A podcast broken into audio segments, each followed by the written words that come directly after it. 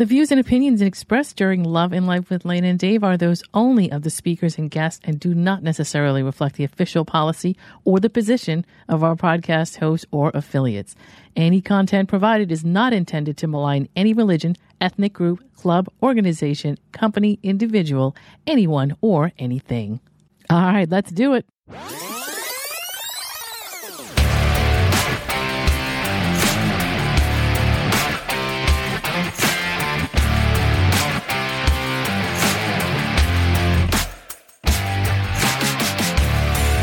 You're listening to Love and Life with Lana and Dave, the podcast where logic is power and you take control.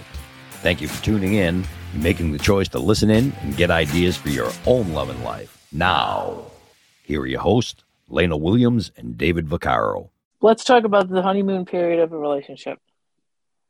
Okay. Um, this is a an old standby for us. So there's somewhere around three or four months after you meet somebody where it's like really exciting. hmm and that we feel like it's really exciting because that's the time where you need to find substance behind all of the initial attraction.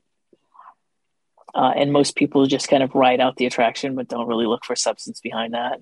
That's why a lot of relationships end three or four months in or become stale or old because it should be a bridge to the next level of the relationship, which is is this person somebody I would want to sit and talk to over coffee? Is this person Right. somebody that I would want to go do things with? Is this person, um, do we have similar values or do we have similar ambitions or do we want to do the same thing with a relationship or whatever? Right. and I think during I that think one of the, yeah, that's Okay. that's the heavy bonding part in the beginning where you Right. bond as human beings, but you also say, okay, as I'm doing this, who am I dealing with here? Right. And I think this is I, I also think that the honeymoon stage is a very dangerous part of uh, a relationship because I think everybody puts all their eggs into that basket immediately when they go through this honeymoon stage and they Right. ignore the things that they want in a relationship. And they tend to Mhm. say, you know what, I'm I'm happy right now and this is all I care about. And they don't Yeah. care. They kind of put all their personal stuff aside. They're, they're things Mhm. that are important to them. But later on, those are going to become important again. And I think that's why a lot of relationships don't work out uh, beyond that stage because they're not being honest to, to each other about who they are Right. and what they want. They they manipulate themselves into being to fitting the relationship as opposed to really what they want. Right. No, well that's I think that's part of it too. That people are Mhm. I think they're blindsided by like the the chemistry of it. Right. Um and the newness of it. Some people really like the new thing. It's just new. Here's a new person. I'm getting to know all about a new person. I my um my uh visual of who I want to be or my idealistic version of myself is reflected in this new person. They don't know about my past. They don't know anything about anything I've ever done. So they think I'm the best thing ever because they don't know enough about me to know otherwise. And I'm Right. having fun being this person that they think that they found.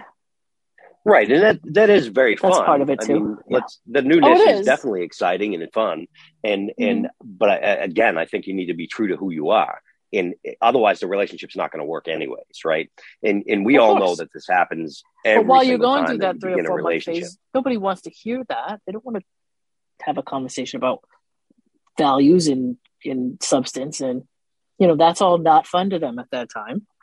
I get it. So Yeah. how is it, you know, is it possible for somebody to say, okay, this is a new relationship and I want to enjoy it and I think it's great, but while I'm, I'm enjoying it, let me do some, let me feel it out and see if like this is a person who underneath all of this has the substance I'm looking for. The things that I want Right. are the same as the things that they want and what they are is what I am actually looking for. Right. I think I think what happens during this this first three or four months in a relationship too is that people think that they truly know the person completely, and in Oh, yeah. reality, you don't. You don't know the person until that time has passed, and you and Mm-hmm. you truly start to know who they are, and and you start acting again who you truly are, and and the newness wears off, the honeymoon phase wears off, right? Because Mhm. we we know that there's there's that chemical that that our body puts out that it keeps us connected Right. and it- it makes sense. It's, it's it's a brilliant it's a brilliant by design, Um, but I think a lot of people get so hooked into that relationship that they're they're totally in love with that person before they even get to know them, which to me yep. is dangerous, right? I don't know. Yep. Yeah, I mean, I feel like I love that person, and so far so good.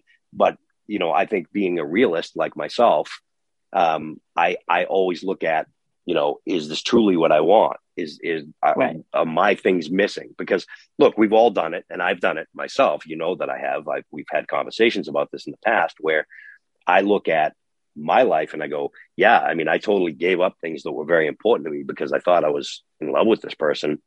Mm-hmm. And then I'm stuck in this relationship that I'm really not happy being in. And I'm trying to make that person into somebody I want because at the beginning I thought they were. And then right. when I find out they're not, I don't accept that because I've already, you know, and, and I love invested. this. One. I've invested so much yes. time, right? Yeah, we, right. That's, I, I, love that. You don't invest in a relationship. You just you build one. And if it mm-hmm. works out, it works out. Hey, you just listened to Love and Life with Lana and Dave. Thanks for joining us, and we hope you enjoyed it. If you did, please share the podcast, leave us a comment or review, and don't forget to subscribe so you don't miss any new content. We'll see you soon.